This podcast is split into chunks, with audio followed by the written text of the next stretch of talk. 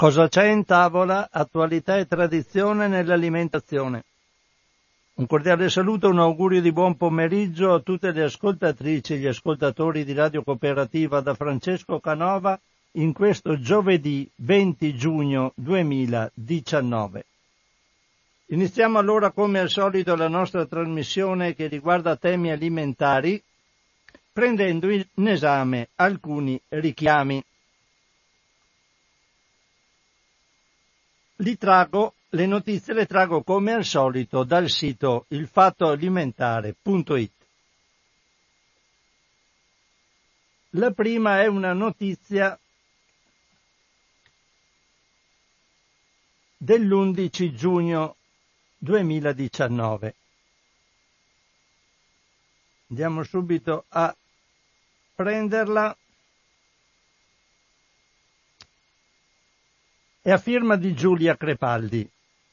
Il Ministero della Salute ha diffuso l'avviso di richiamo di un lotto del liquore all'uovo bombardino a marchio Psenner per la presenza dell'allergene latte non dichiarato in etichetta a causa di un errore di confezionamento.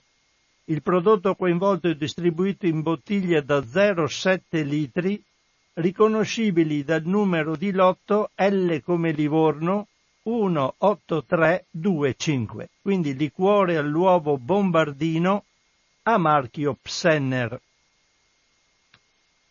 Andiamo adesso ad una notizia del 12 giugno.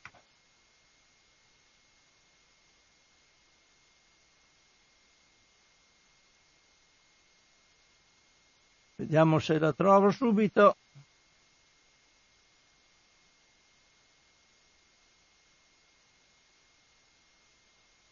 Anche questa firma di Giulia Crepaldi. È stato richiamato un lotto di salsicce a marchio FBM perché c'è presenza di salmonella nel prodotto. Il Ministero della Salute ha pubblicato il richiamo di un lotto di salsicce a marchio FBM per la presenza di salmonella.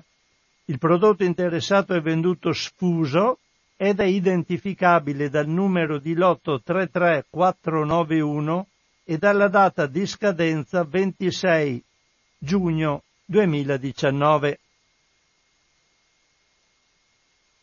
Andiamo adesso ad un'ulteriore notizia del 13 giugno 2019. In vero questo è un richiamo già superato perché era un prodotto fresco, comunque io lo leggo lo stesso perché magari uno le ha messe in freezer per qualche motivo e potrebbe essere un problema. Sempre a firma di Giulia Crepaldi la notizia che il Ministero della Salute ha diffuso un avviso di richiamo per un lotto di tartar di bovino adulto scottona da Lidl per la presenza di Listeria monocitogenes il prodotto coinvolto è venduto in confezioni da 200 grammi, numero di lotto 1071215, data di scadenza 13 giugno 2019, quindi già scaduto, però come dico prima, eh, se qualcuno l'ha messo in freezer sappia che questa tartar di bovino adulto scottona della Lidl non può essere consumata. Andiamo alla penultima notizia che è del 14 giugno. Riguarda un mix di formaggi grattugiati a marchio per te richiamato per presenza di Listeria monocitogenes. Sempre il Ministero della Salute ha diffuso il richiamo di un lotto del mix di formaggi grattugiati a marchio per te per la presenza di Listeria monocitogenes, rilevate in un campione prelevato in fase di commercializzazione. Ancora una volta, dice Giulia Crepaldi, il richiamo è stato pubblicato più di una settimana dopo la data riportata sull'avviso che aveva infatti la data del 6 giugno 2019. Prodotto coinvolto distribuito in confezioni da 100 grammi numero di lotto 009114, data di scadenza 23 luglio 2019. Andiamo adesso all'ultimo richiamo che è del 17 giugno e si dice che c'è un aggiornamento del 18 giugno 2019. Anche Carrefour ha pubblicato un avviso di richiamo di Santini per salame San Lorenzo, dove si specifica che il prodotto è stato venduto tra il 25 maggio e il 7 giugno. Come spiega l'azienda in un comunicato a Il Fatto Alimentare, il salame richiamato non è più in commercio dal 7 giugno e dal 17 è presente l'avviso di richiamo in tutti i punti vendita in cui era stato distribuito. Inoltre specifica la ditta Santini l'area di vendita che è stata interessata è circoscritta alle regioni Lombardia e Piemonte, quest'ultima limitatamente alla provincia di Novara. Era un, richiamo di un lotto di salame San Lorenzo a marchio Santini per presenza di sal- salmonella. Prodotto interessato venduto intero in confezioni da circa un chilo con numero di lotto 19041 Comunque io do la notizia lo stesso, se qualcuno ha comprato un salame a marchio Santini, salame San Lorenzo, sappia che deve informarsi prima di consumarlo.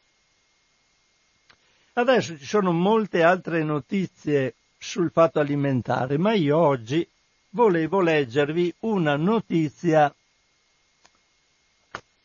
abbastanza lunga che ho trovato sul numero di internazionale, quello della settimana scorsa, il numero 1310.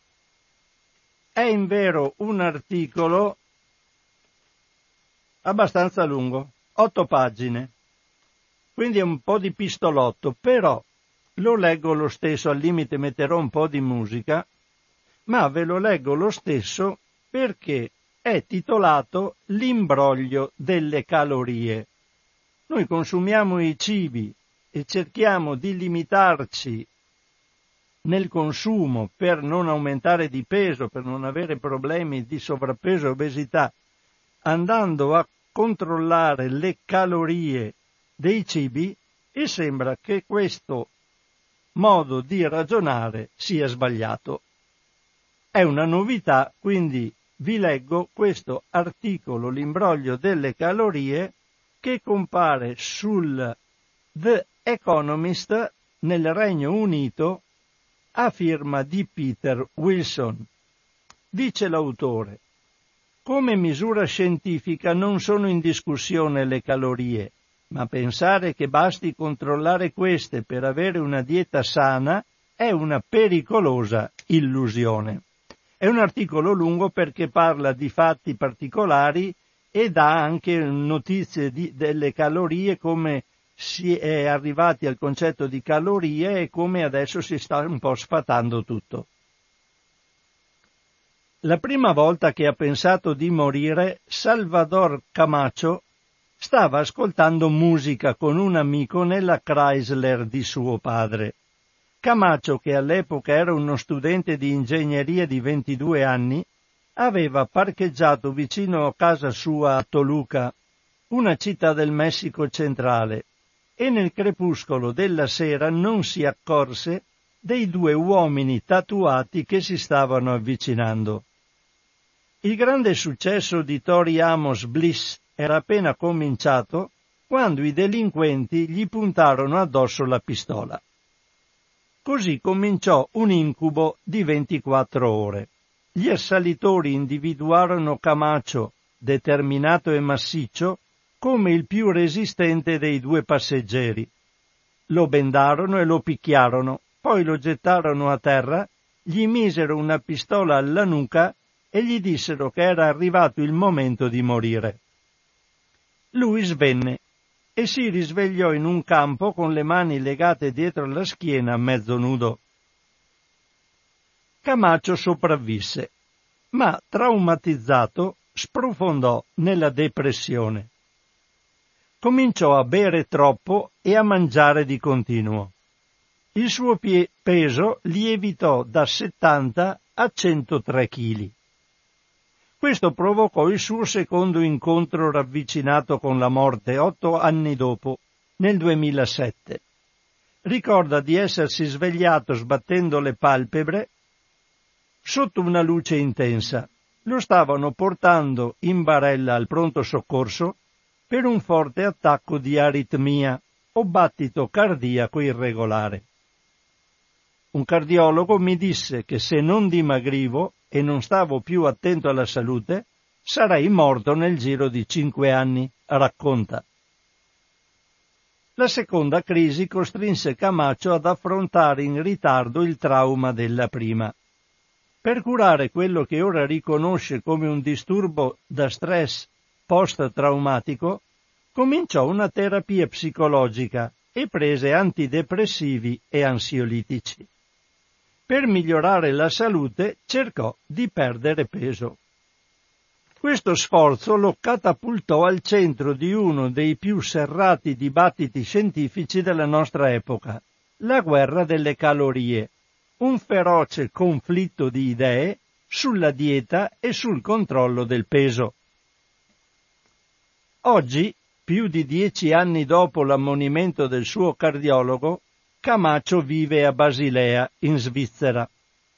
È rilassato e sicuro di sé, fatta eccezione per due argomenti.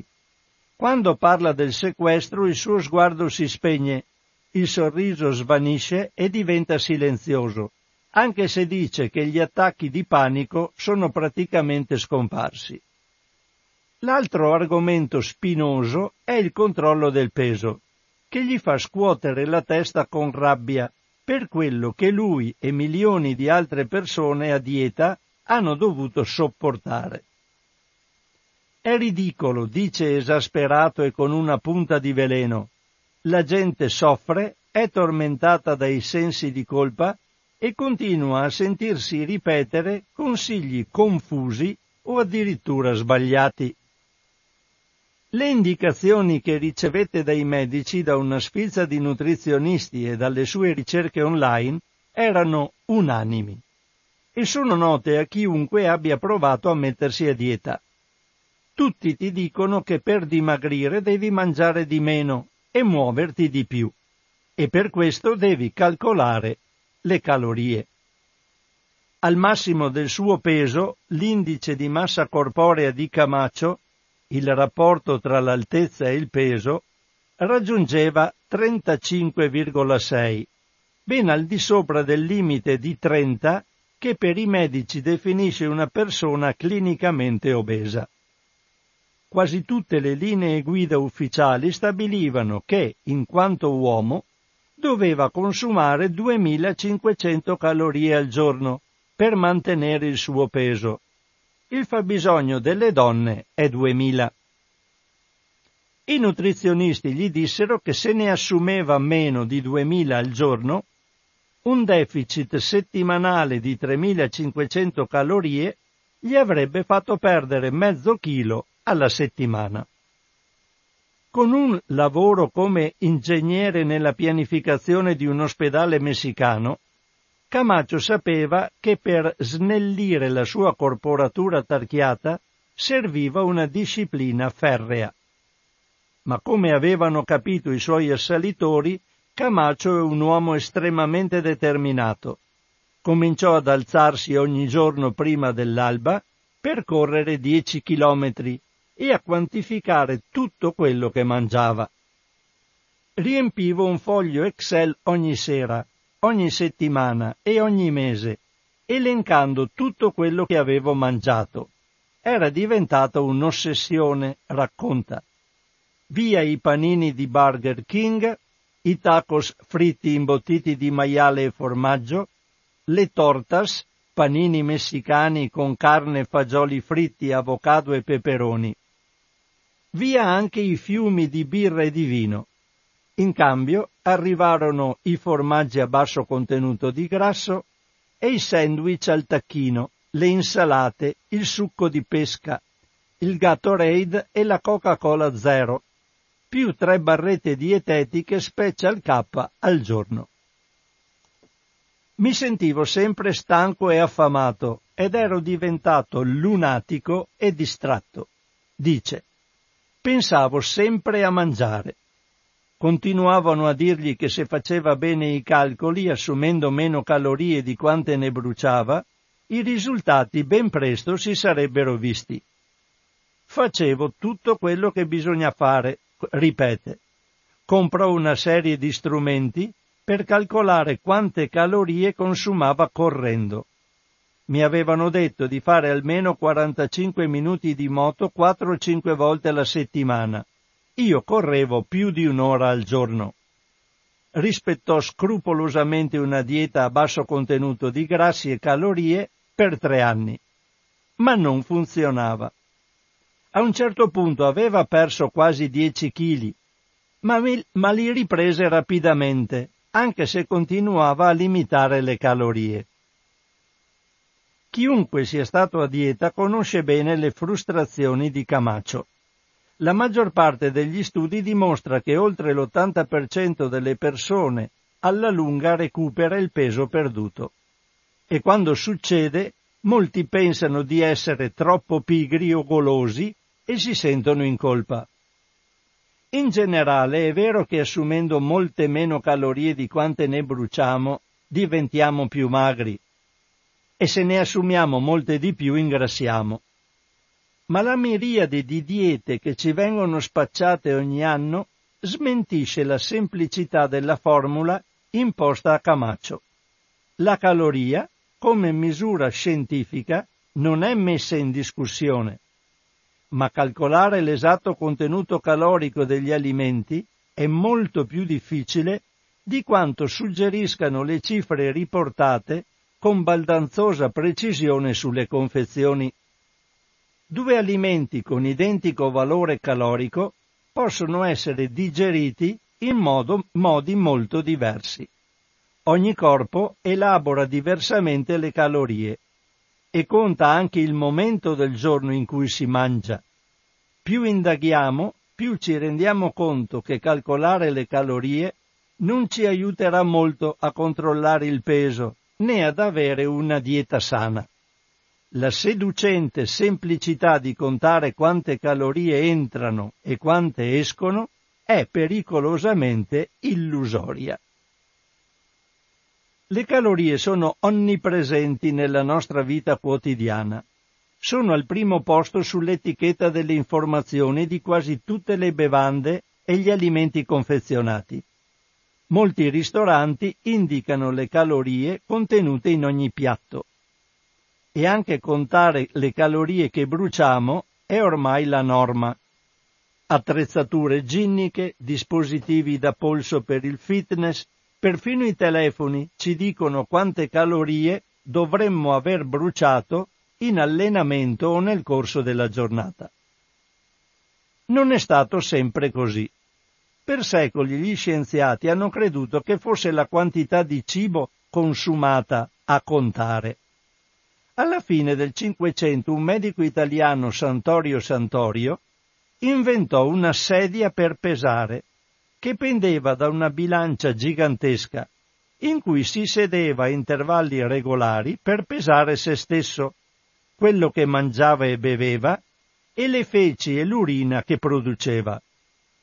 Malgrado trent'anni trascorsi a ciondolare compulsivamente sulla sedia, Santoro rispose a ben poche delle questioni da lui stesso sollevate sull'effetto che il consumo di alimenti aveva sul suo corpo. Solo in seguito l'attenzione si spostò sull'energia contenuta nei diversi alimenti.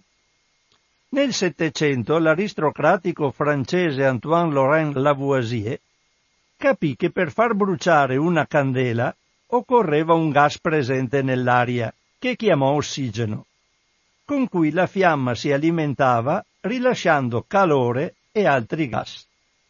Applicò lo stesso principio al cibo, conclu- concludendo che alimenta il corpo come un fuoco che brucia lentamente. Costruì un calorimetro un congegno abbastanza grande da contenere un porcellino d'India, e misurò il calore generato dall'animale per calcolare quanta energia produceva. Purtroppo la rivoluzione francese e più precisamente la ghigliottina troncò le sue riflessioni. Ma aveva avviato un processo. Altri scienziati in seguito costruirono bombe calorimetriche in cui bruciavano il cibo per misurare il calore e quindi la potenziale energia che veniva rilasciato. La caloria, un termine che deriva dal latino calor, calore, in origine fu usata per misurare l'efficienza delle macchine a vapore. Una caloria, o meglio una chilocaloria, è l'energia richiesta per riscaldare di un grado Celsius un chilo di acqua. Solo negli anni 60 dell'Ottocento gli scienziati tedeschi cominciarono a impiegarla per calcolare l'energia degli alimenti. Fu un chimico agrario statunitense Wilbur Atwater a divulgare l'idea che si potesse usare la caloria per misurare sia l'energia contenuta nel cibo, sia quella consumata dal corpo per attivare i muscoli, riparare i tessuti e far funzionare gli organi. Nel 1887, dopo un viaggio in Germania, Atwater scrisse una serie di articoli molto popolari, sulla rivista statunitense Century, suggerendo che il cibo è per il corpo quello che il combustibile è per il fuoco. Presentò al pubblico il concetto di macronutrienti, carboidrati, proteine e grassi, così chiamati perché il corpo ne ha un gran bisogno.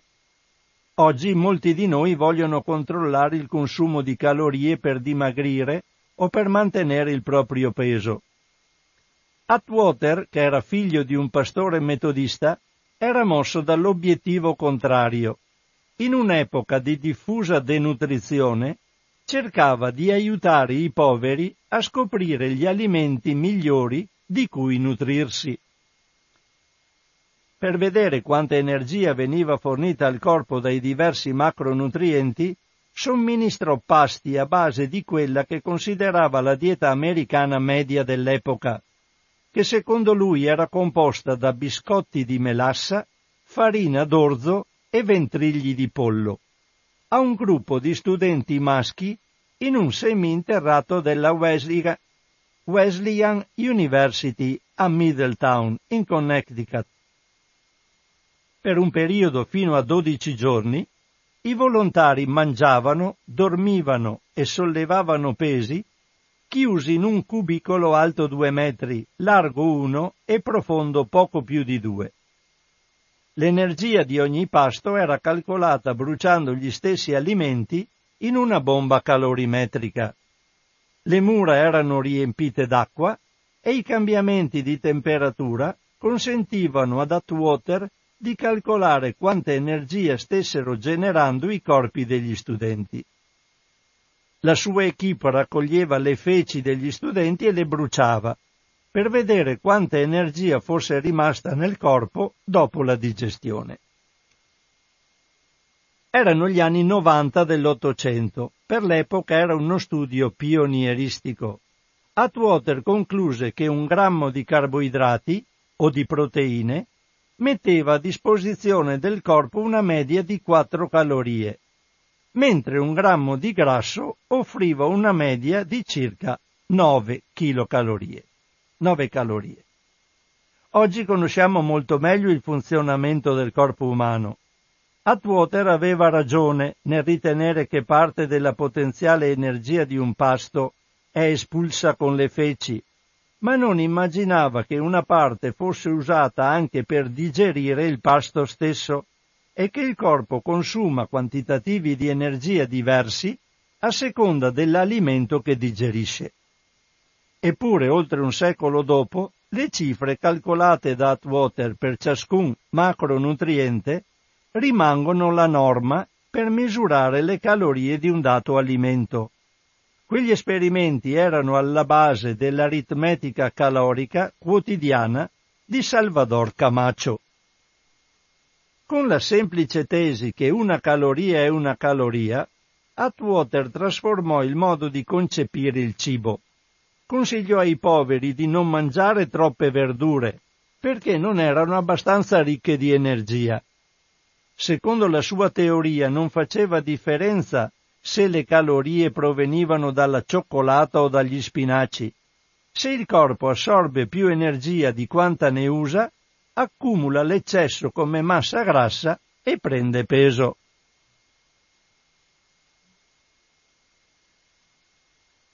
Questa idea affascinò la gente. Nel 1918 negli Stati Uniti fu pubblicato il primo libro basato sull'idea che una dieta sana fosse una semplice questione di addizione e sottrazione delle calorie. Potete mangiare quello che volete, caramelle, pizze, torte, carne grassa, burro, panna, però calcolate le calorie, scriveva Lulu Hunt Peters in Dieta e Salute. Ora che sapete di poter mangiare le cose che vi piacciono, preparate dei menù che ne contengano quantità molto limitate. Il libro vendette milioni di copie.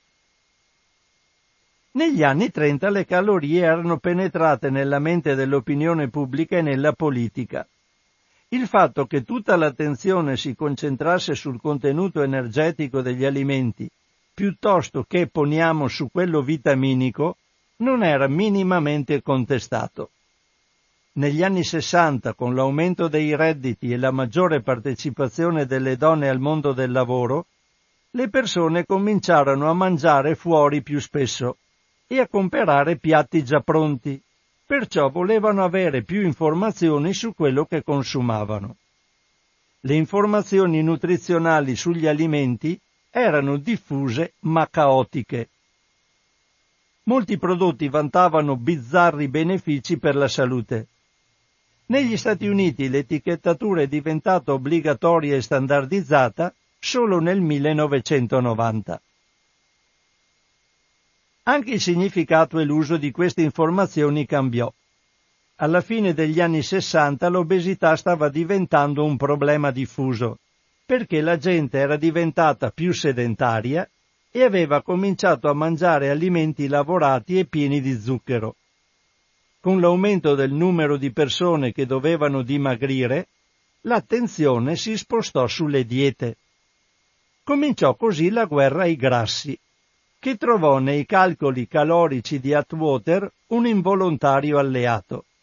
Dal momento che il conteggio delle calorie era considerato l'arbitro oggettivo delle proprietà salutari di un alimento, sembrava logico che la parte più calorica di ogni prodotto, il grasso, dovesse essere nociva. Con questa premessa, i piatti a basso contenuto calorico, ma ricchi di carboidrati e di zuccheri, sembravano più sani. La gente era sempre più disposta ad attribuire ai grassi molte patologie della vita moderna, con l'aiuto della lobby dello zucchero. Nel 2016 un ricercatore dell'Università della California ha reso pubblici dei documenti del 1967 che mostravano come le aziende produttrici di zucchero avessero segretamente finanziato alcuni studi dell'Università di Harvard che imputavano ai grassi la crescente epidemia di obesità. Che il grasso alimentare contenuto nell'olio, nella pancetta e nel burro sia chiamato con lo stesso termine usato per indicare la ciccia indesiderata intorno alla vita, rendeva ancora più facile la sua demonizzazione. Nel 1977 il rapporto di una commissione del Senato statunitense raccomandava una dieta a basso contenuto di grassi e in particolare di colesterolo, e altri governi seguirono l'esempio. L'industria alimentare rispose con entusiasmo, eliminando il grasso, il più calorico dei macronutrienti, dai prodotti alimentari e sostituendolo con zucchero, amido e sale. Per di più, migliaia di nuovi prodotti buoni ed economici, con poche calorie e pochi grassi, si conservavano più a lungo e offrivano margini di guadagno più alti. Ma questo non produsse i previsti miglioramenti nella salute pubblica. Al contrario, coincise quasi esattamente con il più vistoso aumento dell'obesità nella storia umana. Secondo l'OMS, l'Organizzazione Mondiale della Sanità, tra il 1975 e il 2016 l'obesità è quasi triplicata nel mondo. Circa il 40% della popolazione che ha più di 18 anni, 1,9 miliardi di adulti, è sovrappeso. Questo ha contribuito a un rapido aumento delle malattie cardiovascolari, soprattutto cardiopatie e ictus, che sono diventate la prima causa di morte nel mondo. Anche le percentuali del diabete di tipo 2, che è spesso legato allo stile di vita e alla dieta, sono più che raddoppiate dal 1980. Queste tendenze non erano tipiche solo dei paesi ricchi. Anche in Messico le famiglie borghesi urbane ingrassarono. Da bambino Camacho era magro e giocava a calcio. Ma a dieci anni nel 1988 fu uno dei tanti giovani messicani che cominciarono a prendere peso quando i maggiori scambi commerciali con gli Stati Uniti inondarono i negozi di dolci a buon mercato e bevande gassate, un processo noto come coca colonizzazione del Messico. A un tratto era pieno di sapori nuovi, diventai grasso in un attimo, ricorda Camacho. Quando gli zii cominciarono a prenderlo in giro per la sua pancetta, Camacho eliminò i dolci e rimase in forma fino al sequestro, dodici anni dopo. Altri messicani continuarono a gonfiarsi. Nel 2013 il Messico ha superato gli Stati Uniti come paese più obeso del mondo. Per combattere questa tendenza i governi di tutto il mondo hanno inserito il conteggio delle calorie nelle loro politiche. Secondo l'OMS la causa fondamentale dell'obesità è uno squilibrio energetico tra calorie consumate e calorie bruciate. I governi ripetono lo stesso consiglio, contare le calorie e ridurle. Questo principio si è infiltrato in diverse aree della nostra vita, nel 2018 il governo statunitense ha ordinato alle catene alimentari e alle aziende di distributori automatici di fornire indicazioni sul contenuto calorico dei loro prodotti per aiutare i consumatori a prendere decisioni consapevoli e salutari. Australia e Regno Unito stanno andando nella stessa direzione. Le agenzie governative suggeriscono a chi segue una dieta di segnare le calorie di ogni pasto su un diario. I risultati degli esperimenti di uno scienziato dell'Ottocento sono rimasti quasi immutati e quasi indiscussi. Qui comincia il presupposto sbagliato. Adesso faccio un piccolo stacchetto e vediamo che cosa c'è di sbagliato in tutto questo.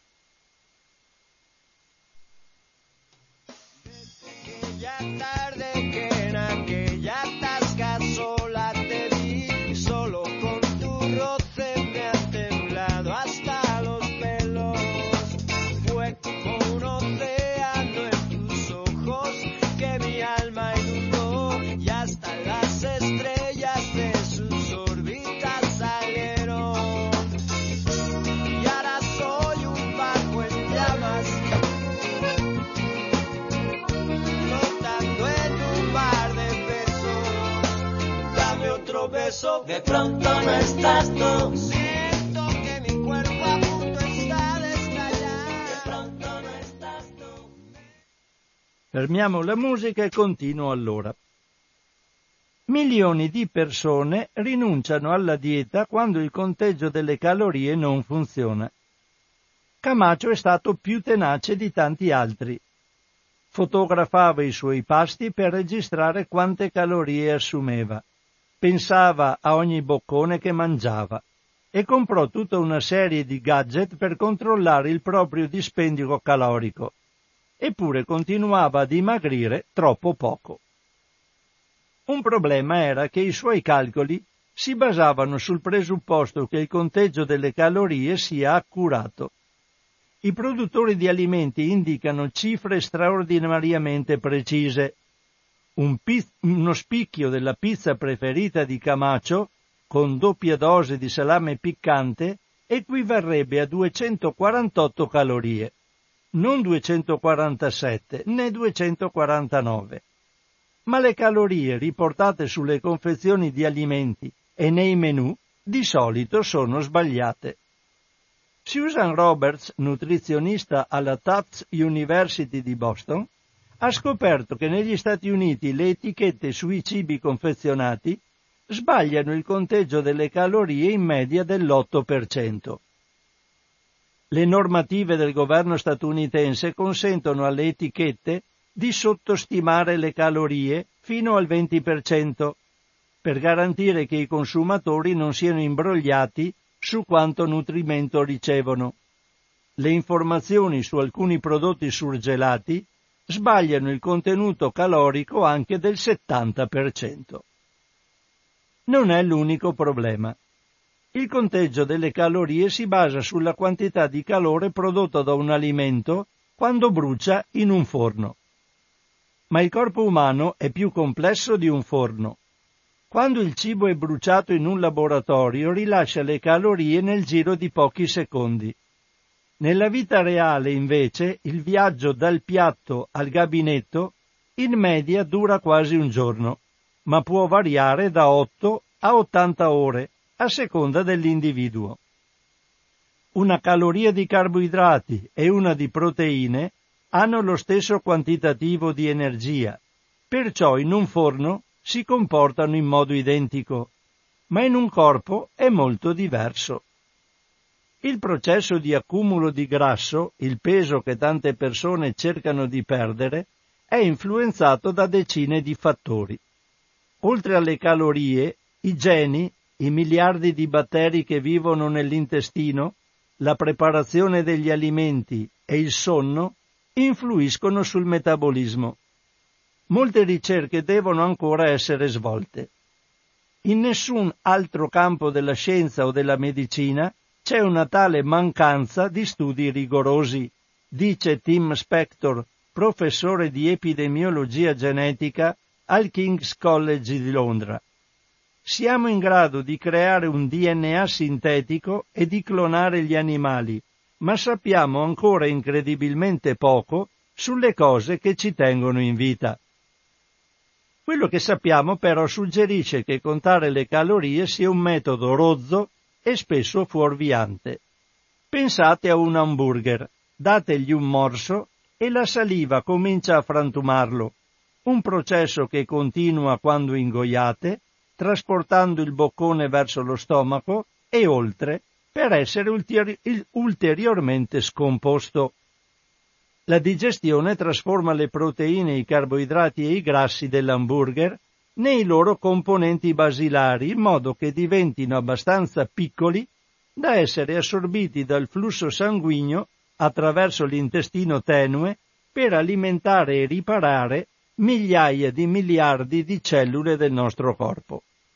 Ma le molecole di base di ogni macronutriente svolgono ruoli molto diversi all'interno del corpo tutti i carboidrati si trasformano in zuccheri, che sono la principale fonte combustibile del corpo. Ma la velocità con cui il corpo si procura il carburante dal cibo può essere importante come la sua quantità. I carboidrati semplici sono assorbiti subito dal flusso sanguigno e forniscono una rapida iniezione di energia. Il corpo assimila lo zucchero da una lattina di bevanda gassata al ritmo di 30 calorie al minuto, contro le 2 calorie al minuto dei carboidrati complessi come le patate o il riso. Un improvviso afflusso di zucchero provoca un rapido rilascio dell'insulina, un ormone che porta lo zucchero dal flusso sanguigno alle cellule del corpo. I problemi nascono quando nel sangue c'è troppo zucchero. Il fegato può immagazzinare una parte dell'eccesso, ma quello che rimane si accumula come grasso. Perciò consumare grandi quantità di zucchero è il modo più veloce per creare grasso corporeo.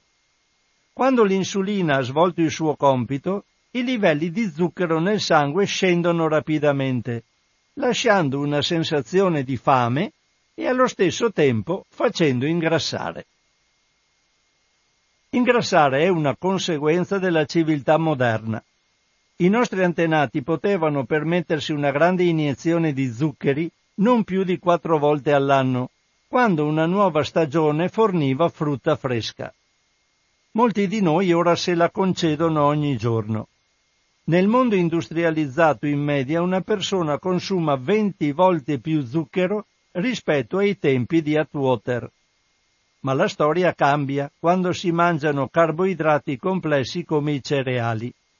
Questi sono formati da carboidrati semplici, perciò anche loro si riducono in zucchero, ma poiché lo fanno più lentamente, i livelli di glicemia nel sangue restano più costanti.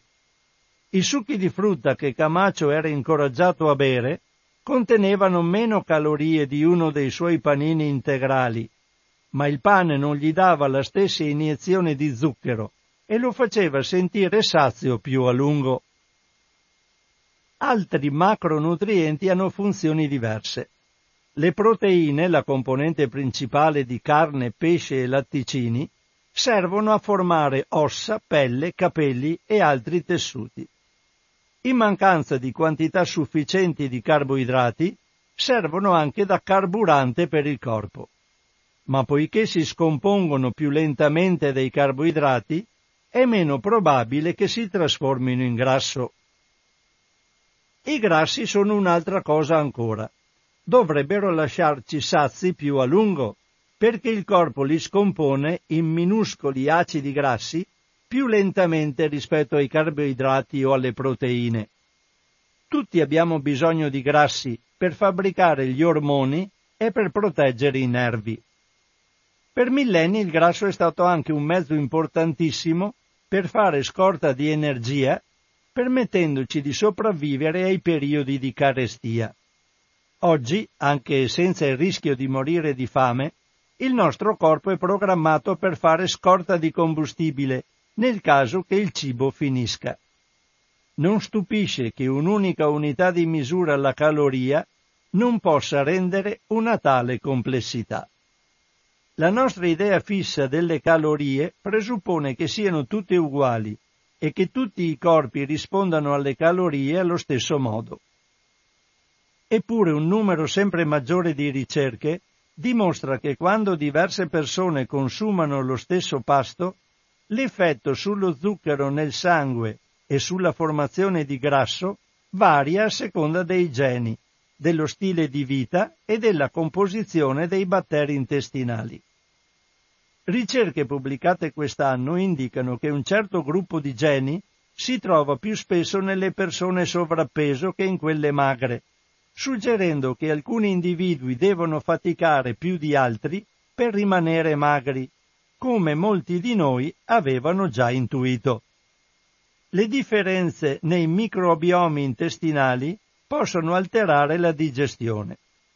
Uno studio condotto nel 2015 su 800 israeliani ha scoperto che l'aumento dei livelli di glicemia variava di un fattore di 4 in risposta agli stessi alimenti. Alcune persone hanno un intestino più lungo del 50% rispetto alle altre. Quelle con l'intestino più corto assorbono meno calorie ed espellono più energia contenuta nel cibo, ingrassando meno. La risposta del nostro corpo può variare anche a seconda di quando si mangia. Se si perde peso, il corpo cerca di recuperarlo, rallentando il metabolismo e riducendo l'energia che consuma, muovendo e contraendo i muscoli. Anche gli orari in cui mangiamo e dormiamo possono essere importanti. La mancanza di sonno può spingere il corpo a creare più tessuto grasso, il che getta una luce inquietante sugli anni di ginnastica mattutina di Camacho si può ingrassare di più mangiando piccoli spontini nell'arco di 12-15 ore che mangiando la stessa quantità di cibo in tre pasti diversi, in un arco di tempo più breve. C'è un altro punto debole nel sistema basato sul calcolo delle calorie. La quantità di energia che assorbiamo dal cibo dipende da come lo prepariamo. Affettare e macinare gli alimenti riduce il lavoro della digestione, rendendo disponibili al corpo più calorie, perché le pareti delle cellule si demoliscono prima ancora di mangiare. L'effetto si amplifica quando aggiungiamo il calore. Cucinare aumenta la percentuale di cibo digerito nello stomaco e nell'intestino tenue dal 50 al 95%. Le calorie digeribili della carne aumentano del 15% con la cottura, quelle delle patate dolci del 40% circa. La percentuale esatta varia a seconda che siano lesse, arrosto o cotte al microonde. Le conseguenze sono così significative che Richard Braham, primatologo dell'Università di Harvard, ritiene che la cottura sia stata necessaria per l'evoluzione umana, consentendo l'espansione neurologica che ha creato l'Homo sapiens. Per far funzionare il cervello ogni giorno consumiamo circa un quinto della nostra energia metabolica. Le difficoltà di un calcolo esatto non finiscono qui. Il contenuto calorico di prodotti a base di carboidrati, come riso, pasta, pane e patate, si può ridurre cuocendoli, raffreddandoli e scaldandoli di nuovo. Quando si raffreddano, le molecole di amido formano nuove strutture, che sono più difficili da digerire si assorbono meno calorie mangiando un toast freddo o gli spaghetti avanzati. Nel 2015 alcuni scienziati dello Sri Lanka hanno scoperto che potevano dimezzare le calorie potenzialmente assorbite dal riso aggiungendo olio di cocco durante la cottura e poi raffreddando il riso. L'amido diventa meno digeribile, perciò il corpo potrebbe assimilare meno calorie devono ancora testare sugli esseri umani gli effetti precisi del riso cucinato in questo modo. Un male se siete denutriti, ma una manna se state cercando di perdere peso. Anche le varie parti di una verdura o di un frutto possono essere assorbite in modi diversi. Le foglie più vecchie sono più dure, per esempio. L'interno amidaceo dei chicchi di mais si digerisce facilmente, ma la buccia di cellulosa è impossibile da frantumare e passa intatta attraverso il corpo. Come succede a tante persone a dieta, gli sforzi di Camacho per controllare le calorie in entrata erano condannati al fallimento. Ma lo erano anche i tentativi di controllare quelle in uscita. Il messaggio delle autorità e dei produttori di alimenti, soprattutto le compagnie di fast food che sponsorizzano gli eventi sportivi è che neppure i piatti più insalubri fanno ingrassare se si fa movimento. Allenarsi ovviamente fa bene alla salute, ma se non siete atleti professionisti, per controllare il peso è meno utile di quanto si creda. Fino al 75% del dispendio quotidiano di energia non è dovuto al movimento, ma alle normali attività e alla necessità di far funzionare il corpo digerendo il cibo, alimentando gli organi e mantenendo costante la temperatura corporea. Perfino bere acqua ghiacciata, che non fornisce energia, costringe il corpo a bruciare calorie per mantenere la temperatura ed è l'unico caso conosciuto in cui si consuma qualcosa con calorie negative. Un detto popolare dice di non confondere le, mere, le mele con le pere, eppure le calorie mettono le pizze e le pere, o le mele e i gelati, sullo stesso piano e li considerano uguali. Dopo tre anni passati a contare le calorie, Camacho cambiò metodo. Nel 2010 partecipò alla maratona di San Diego e poi cominciò a praticare il CrossFit, una disciplina che prevede allenamenti intensi e sollevamento pesi. In palestra conobbe delle persone che usavano un metodo diverso per controllare il peso. Come lui si allenavano regolarmente, ma invece di limitare le calorie, mangiavano alimenti naturali, quelli che Camacho definisce roba che viene da una pianta vera, non da un impianto industriale. Stufo di sentirsi fallito e affamato, decise di provare. Buttò i prodotti lavorati a basso contenuto calorico e si concentrò sulla quantità, cioè scusate, sulla qualità piuttosto che sulla quantità. Decisi di ascoltare il mio corpo e di mangiare ogni volta che avevo fame, ma cibo vero, non prodotti a base di cibo. Tornò ad alimenti che si vietava da anni, come pancetta, formaggio, latte e bistecche. Si sentì subito meno affamato e più felice. E, cosa più sorprendente, cominciò anche a perdere rapidamente il grasso in eccesso. Dormivo molto meglio e nel giro di un paio di mesi smisi di prendere antidepressivi e ansiolitici, racconta. Invece di sentirmi sempre in colpa, arrabbiato e spaventato, cominciai a sentirmi padrone di me stesso e orgoglioso del mio corpo. Tutto a un tratto potevo essere di nuovo felice di mangiare e bere non riprese peso e nel 2012 si trasferì a Heidelberg in Germania per prendere un master in salute pubblica. Mi era venuta l'idea di associare la mia esperienza personale al lavoro accademico per aiutare altre persone a superare gli ostacoli che avevo incontrato. Dopo il master ha fatto un dottorato sulla gestione dell'obesità in Messico Oggi è sposato con una studiosa tedesca Erika Gunther, esperta dei sistemi alimentari del mondo.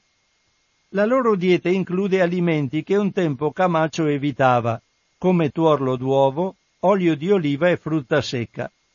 Due giorni alla settimana mangiano vegetariano, ma negli altri Camacho divora bistecca, rognone, fegato e alcuni dei suoi piatti messicani preferiti, barbacoa agnello, carnitas, maiale e tacos con carne grigliata. A Erika Gunther piace fare un tradizionale dolce messicano, il pan de muerto. In passato avrei corso due ore per compensare lo strappo, ma ora non mi importa. Sto solo attento a non farla diventare un'abitudine quotidiana, dice Camacho. Dopo aver trascorso anni cercando di rinunciare all'alcol, ora si concede uno o due bicchieri di vino varie volte alla settimana e va a farsi una birra con gli amici della palestra. Grazie alle sue tre o quattro sessioni di allenamento alla settimana, Camacho ha la muscolatura di un giocatore di rugby. Con un peso costante di 80 kg, ha pochissima massa grassa. Anche se è ancora classificato sovrappeso, in base all'indice di massa corporea, che considera troppo pesanti molti atleti muscolosi. Oggi Camacho potrebbe essere definito un dissidente delle calorie, uno dei sempre più numerosi accademici e scienziati convinti che insistere sul conteggio delle calorie aggravi la diffusione dell'obesità invece di attenuarla.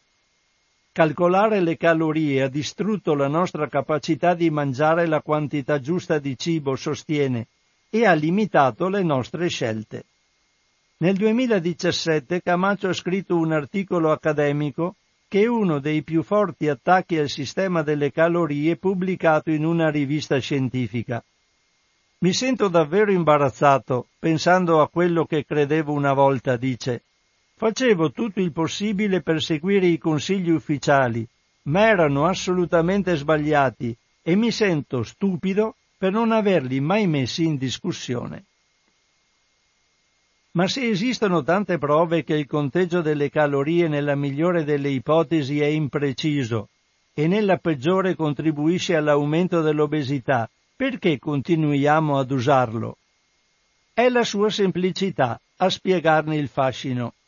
Gli indicatori che dicono ai consumatori quanto sono lavorati gli alimenti o se appagano la fame sono più difficili da capire. Di fronte alla forza travolgente delle calorie, nessun altro criterio è riuscito ad affermarsi. I medici e gli scienziati sanno che il sistema attuale è fallace.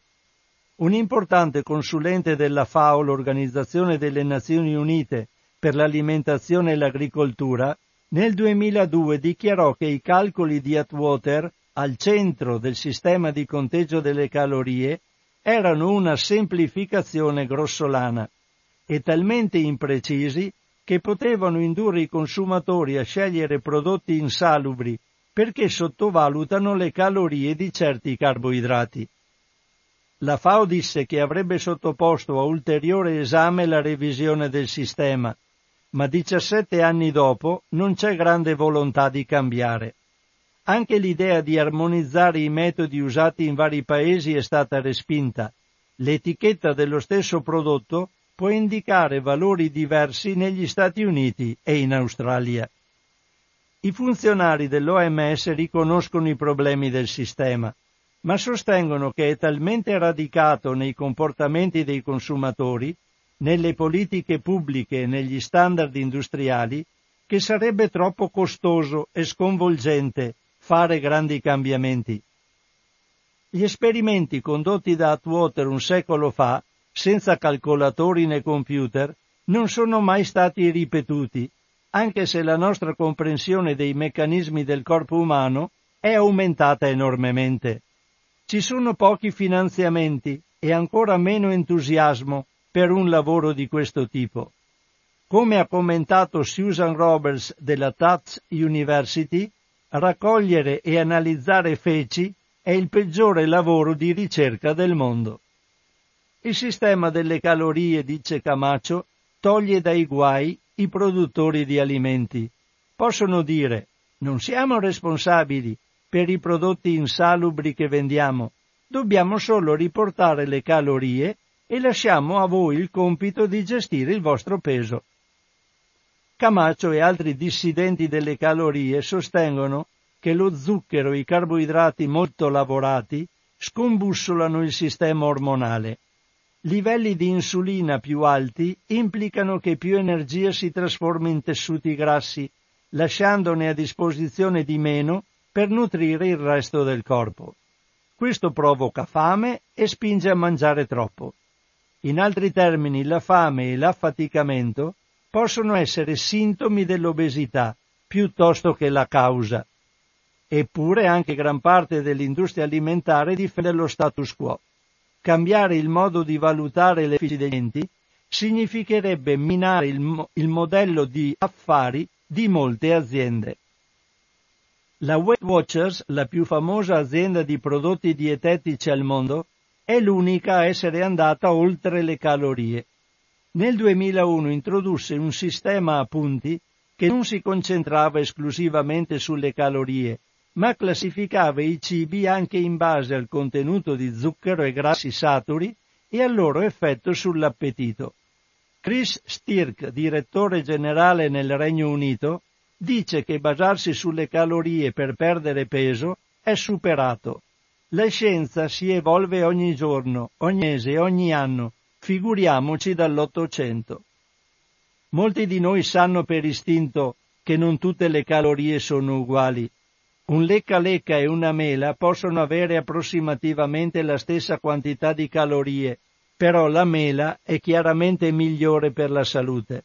Dopo una vita che sentiamo parlare delle calorie e del loro ruolo, tante diete teoricamente infallibili, ci si perdonerà se siamo un po' confusi su cosa è meglio mangiare, ma è ora di cambiare. Qui dice alla fine di tutto che l'autore di questo articolo, dopo che l'ha scritto, è un giornalista freelance che vive a Londra. Grazie a mentre scriveva questo articolo ha perso 13 kg in 4 mesi. Adesso io attivo il telefono, ho fatto una pistolata lunga, sono ormai è l'una e cinque. Però il telefono è a vostra disposizione, se qualcosa volete dire, fatelo. In caso contrario, io leggo altri articoli da, dal fatto alimentare, però questa volta. Cambio decisamente. C'è una telefonata. Pronto? Sì, salve, sono Maria Grazia di Sarmede. Ciao Maria Grazia. Salute. E ringrazio per l'articolo molto molto interessante che riporta da un lato l'esperienza vissuta da noi restituendole il giusto valore del, a livello culturale, dall'altra apre proprio la finestra sulla complessità delle cose. Ecco. Eh sì. e, e diciamo che mh, dovremmo anche ripescare da qualche parte il nostro buon istinto, perché eh, questo ci dice quanto sia gratificante un frutto maturato sull'albero, su un terreno vitale, rispetto a quello bellissimo magari che, veniamo, che abbiamo acquistato. Smetto per il fischio. Grazie e buona giornata a Buona tutti. giornata a te Maria Grazia. Grazie. Scusate ma...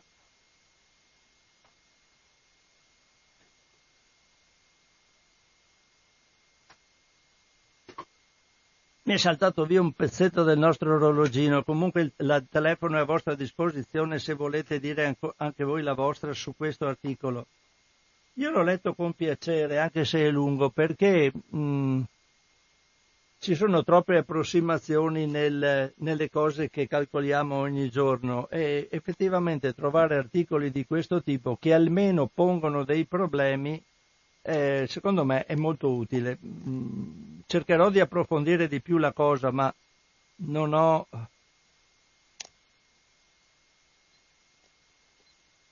Stavo, scusatemi, stavo facendo due cose in una perché sto cercando di mettere a posto il nostro orologio dello studio che mi segna le 7 e 3 minuti. C'è qualcosa che non funziona, evidentemente sono le batterie che sono saltate. Ma se non ci sono telefonate, io adesso passo a leggervi altri articoli per passare ancora questi 20 minuti che mi restano per... lascio comunque il telefono a disposizione. Giostrandomi con i miei due mouse vado a vedere adesso allora qualcosa che avevo preparato per voi tratto dal sito Il Fatto Alimentare. C'è intanto un un articolo del 16 giugno 2019 che parla di prosciuttopoli. Ormai i prosciutti di Parma e San Daniele sono al collasso. Vado a leggere questo arti- articolo del 16, dicevo 6. Allora, il presidente del consorzio del prosci- l'articolo a firma di Roberto Lapira. Il presidente del consorzio del prosciutto di Parma annuncia la grave crisi causata da prosciuttopoli. Non si escludono rischi per la DOP. La notizia è rilevante, ma prima di entrare nei dettagli è necessario spiegare come si è arrivati a questa situazione. Tutto inizia nel mese di aprile 2018, quando il fatto alimentare scopre lo scandalo dei prosciutti che chiamiamo prosciuttopoli e i consorzi di Parma e San Daniele che si dichiarano parte lesa. La vicenda interessava un milione di cosce irregolari. Nonostante la gravità del problema, si cerca di chiudere al più presto questa brutta storia, confidando nella stampa e nei media disposti a sorvolare per proteggere due prodotti simbolo del Made in Italy. Oh, scusate, c'è una...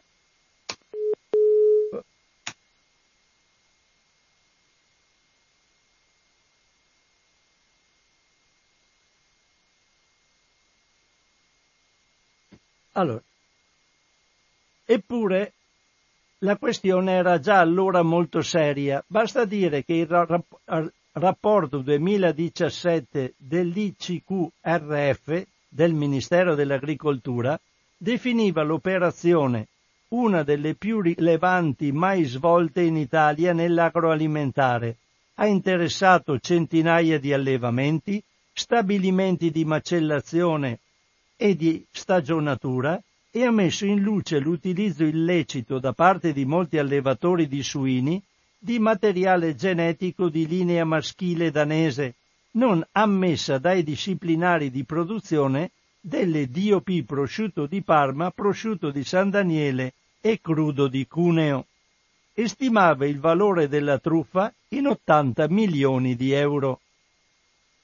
La seconda fase di Prosciuttopoli prende il via il 30 maggio del 2019, quando segnaliamo che la truffa va avanti grazie a illeciti, collusioni e connivenze. Questa volta le cosce irregolari inserite nella filiera delle DOP destinate ad essere vendute ai consumatori sono due milioni e mezzo. La stampa nazionale ignora la vicenda e anche col diretti preferisce focalizzare l'attenzione scusate, sui problemi legati a zucchine e cipolle messicane importate in Italia. Il clima però è cambiato, i produttori capiscono che la vicenda sta provocando danni incalcolabili e c'è il rischio di perdere la DOP. Le gravissime responsabilità degli enti di certificazione e il conflitto di interessi che li lega ai consorzi del prosciutto di Parma e San Daniele sono una bomba a orologeria. Scoprire che un'esagerata quantità di prosciutti è fuori dal disciplinare e che i consorzi dichiarano di non essersi accorti di nulla è una tesi difficile da portare avanti. Esistono mail scambiate tra enti certificatori Ministero, Associazione Allevatori e Consorzi, da cui emerge che molti erano a conoscenza dello scandalo. In questi mesi abbiamo chiesto a vari soggetti della filiera una dichiarazione, ma nonostante la presenza di documenti sin troppo chiari, nessuno ha voluto fare dichiarazioni.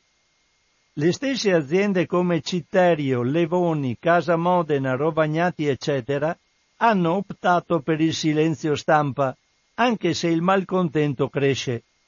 Di fronte a questa situazione il presidente del Consorzio di Parma Vittorio Capanna, il 14 giugno 2019, invia una mail ai soci dove ammette la gravissima crisi e precisa di non voler intervenire in dibattiti pubblici già programmati. Capanna conclude dicendo che il silenzio è necessario per risolvere le problematiche contingenti legate all'organismo di certificazione e promette cambiamenti nel disciplinare. La lettera arriva dopo che il 13 giugno 2019 si dimettono gli ispettori dell'IPQ adibiti ai controlli e quindi i prosciutti non possono più essere marchiati.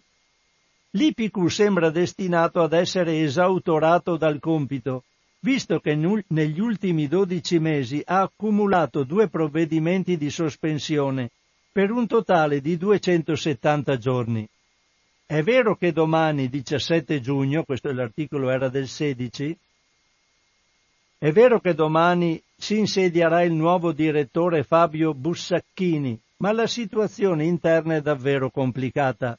Basta dire che Accredia, l'ente adibito alla supervisione degli enti di certificazione, che ha sospeso l'IPQ nel mese di maggio 2019 per la sparizione di alcuni verbali compromettenti relativi alle marchiature irregolari dei prosciutti di Parma, sta valutando la situazione e, se la questione non si risolve in pochissimi giorni, potrebbe esautorare l'istituto dai suoi compiti.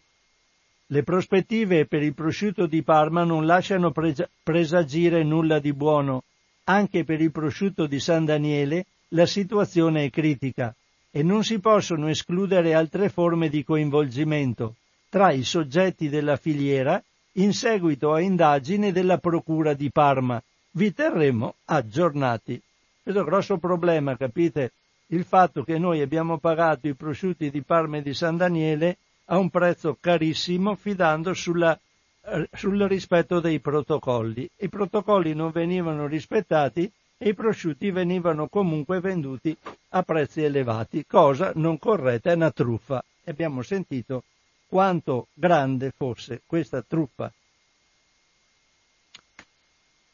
Una notizia buona invece è del 6 giugno 2019. 6 giugno 2019 finalmente c'è una sentenza contro i vini in polvere. Eh, sempre da parte della redazione del Fatto Alimentare, notizia del 6 giugno, è titolata Vino italiano in polvere. Arriva la prima condanna per i wine kit venduti online. Le etichette sono ingannevoli, ne parla Teatro Naturale. Arriva finalmente la prima condanna per i cosiddetti wine kit, cioè quei prodotti che contengono tutto il necessario per riprodurre a casa il proprio vino preferito partendo da una polverina. E per questo uno degli imputati è stato condannato per vendita di prodotti con segni mendaci, in grado di trarre in inganno i consumatori su origine e provenienza dei mosti. A raccontarci la vicenda è un articolo di teatro naturale che vi proponiamo qui sotto. Wine Kit nel febbraio 2016 arriva la sentenza del Tribunale di Reggio Emilia, assolti perché il fatto non sussiste. L'accusa andava dall'associazione a delinquere al concorso in frode e contraffazione. I wine kit posti in vendita con nomi dei vini italiani avrebbero causato un danno all'industria agroalimentare nazionale del settore vinicolo per almeno 200 milioni di euro. A distanza di tre anni è finalmente arrivata la sentenza della Corte d'Appello Penale di Bologna, che ha riformato la sentenza di primo grado del Tribunale Penale di Reggio Emilia, condannando uno degli imputati per il reato di cui l'articolo 517 del Codice Penale vendita di prodotti con segni mendaci. In conclusione, i nomi riportati sulle etichette contenute all'interno del kit erano perfettamente idonei a trarre in inganno l'acquirente sull'origine e sulla provenienza dei mosti utilizzati per comporre il kit, come quelli di origine territoriale dei vitigni, da cui derivano i vini DOP contrassegnati da tali nominativi. Si erano a tempo costituite parte civile Federdoc e CIA Agricoltori Italiani che oggi plaudono alla riforma della sentenza di Reggio Emilia. Finalmente un po' di protezione per i prodotti alimentari italiani. Vino fatto con le polverine venduto via internet. Ma poi c'è. Vediamo un po'.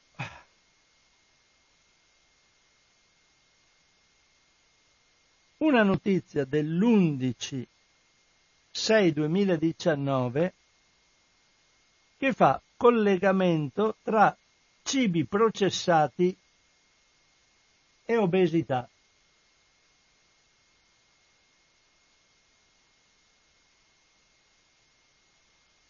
Vediamo se riesco a trovarlo in fretta. Sì, è a firma di Agnese Codignola. Ora è dimostrato inequivocabilmente, anche se i dati sono stati ottenuti su un campione piccolo di persone, il cibo industriale ultraprocessato fa ingrassare. I nutrizionisti del National Institute of Diabetics and Digestive and Kidney Disease di, Bet- di Bethesda, nel Maryland, hanno chiesto a 20 volontari, 10 maschi e 10 femmine, di vivere nel loro laboratorio per 28 giorni e di seguire per due settimane una dieta basata su alimenti semplici, per esempio frutta fresca, yogurt naturale e pane integrale per la prima colazione, oppure una costituita da cibi pronti, tra i quali ravioli e maccheroni, pasticcio di tacchino, salse, pollo fritto, frutta sciroppata e così via. E poi di invertire il tipo di alimentazione. Durante il test i partecipanti sono stati lasciati liberi di mangiare ciò che volevano, anche se le porzioni offerte consentivano, contenevano lo stesso numero assoluto di calorie e la stessa concentrazione di nutrienti, a prescindere dalla tipologia. Alla fine delle quattro settimane i ricercatori hanno verificato cos'era successo e il risultato pubblicato sul Cell Metabolism è stato chiarissimo. Quando i partecipanti hanno seguito la dieta basata sugli alimenti industriali, hanno assunto in media 500 calorie in più al giorno e acquisito poco meno di un chilo in due settimane. Gli autori non sanno spiegare per quale motivo il cibo industriale faccia ingrassare, anche perché tutti i volontari si sono dichiarati soddisfatti e non si può quindi pensare che l'assunzione di più calorie sia stata dovuta a una questione di gusto più appetitoso. Forse hanno ipotizzato le differenze dipendono dall'attivazione, da parte degli alimenti lavorati, di alcuni circuiti ormonali relativi al metabolismo dell'insulina e all'appetito. Inoltre potrebbe esserci anche un fattore associato alla palatabilità, migliore nel cibo industriale, oppure all'eccesso di zuccheri, sali e grassi che stimolando le reazioni cerebrali del piacere spinge ad assumere altro cibo dello stesso tipo. Quindi, che siano quali che siano i motivi, ed è probabile che ve ne sia più di uno, gli alimenti confezionati spingono a mangiare di più. Una conferma indiretta del fatto che sia meglio scegliere alimenti con pochi grassi, del resto, è giunta dall'anticipazione di uno studio che sarà presentato nei prossimi giorni al Congresso mondiale di oncologia medica di Chicago. Un altro gruppo di ricercatori dei National Institutes of Health di Bethesda ha analizzato che cosa era successo a una popolazione di oltre 49.000 donne americane con più di 50 anni che avevano preso parte al grande studio di popolazione noto come Women's Health Initiative. Queste donne infatti erano state invitate a seguire una dieta povera di grassi meno 20% rispetto alle normali abitudini per otto anni e mezzo, aumentando al tempo stesso il consumo di frutta e verdura fresca e cereali integrali. E alla fine è stato dimostrato che tra le donne con una diagnosi di tumore al seno, chi aveva seguito questo regime alimentare aveva avuto il 35% in meno di rischio di morire per tumore o per qualunque altra causa. Questo studio è finito da vent'anni, ma ancora oggi le donne che erano state assegnate al gruppo con meno grassi hanno il 15% in meno di rischio di morte in generale e il 21% in meno di rischio di morte per un tumore al seno in particolare. Dopo molti anni di studi epidemiologici, nei quali era di fatto impossibile stabilire un nesso di causa-effetto, queste due ricerche danno quindi consistenza a ciò che è noto da tempo. Per mantenersi in salute, la strategia vincente è mangiare alimenti poco lavorati, cucinati in casa e a basso tenore di grassi, sale e zuccheri.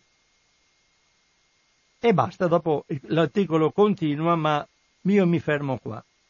Mi fermo subito a dare eh, con questa notizia, perché oggi devo fare delle cose che mi impegnano e mi costringono ad andare via un attimo prima dalla radio.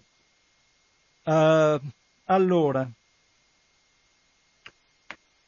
finisco quindi la trasmissione in questo momento, cosa c'è in tavola e mm, vi faccio come al solito, do la notizia che la trasmissione la potrete trovare sul sito di Radio Cooperativa nel settore archivio, andate su archivio in tavola e la trovate posta e la potrete riascoltare o scaricare. Eh, se siete nel sito di Radio Cooperativa, fateci il favore di andare anche a dare un'occhiata alle possibilità di dare contribuzioni a Radio Cooperativa se vi interessa che questa radio funzioni ancora per un po' di tempo. Sapete che siamo in periodo di dichiarazione dei redditi e quindi potete dare anche il 5 per 1000, destinare il 5 per 1000 a favore di Radio Cooperativa nella dichiarazione dei redditi stessa, indicando il codice fiscale 922 786 10289 che è il codice fiscale dell'Associazione Amici di Radio Cooperativa, che è stata istituita per questo. Quindi codice fiscale per il 5 per 1000 a Radio Cooperativa 922 786 10289. Un cordiale saluto a tutti e una risentirci in una prossima occasione da Francesco.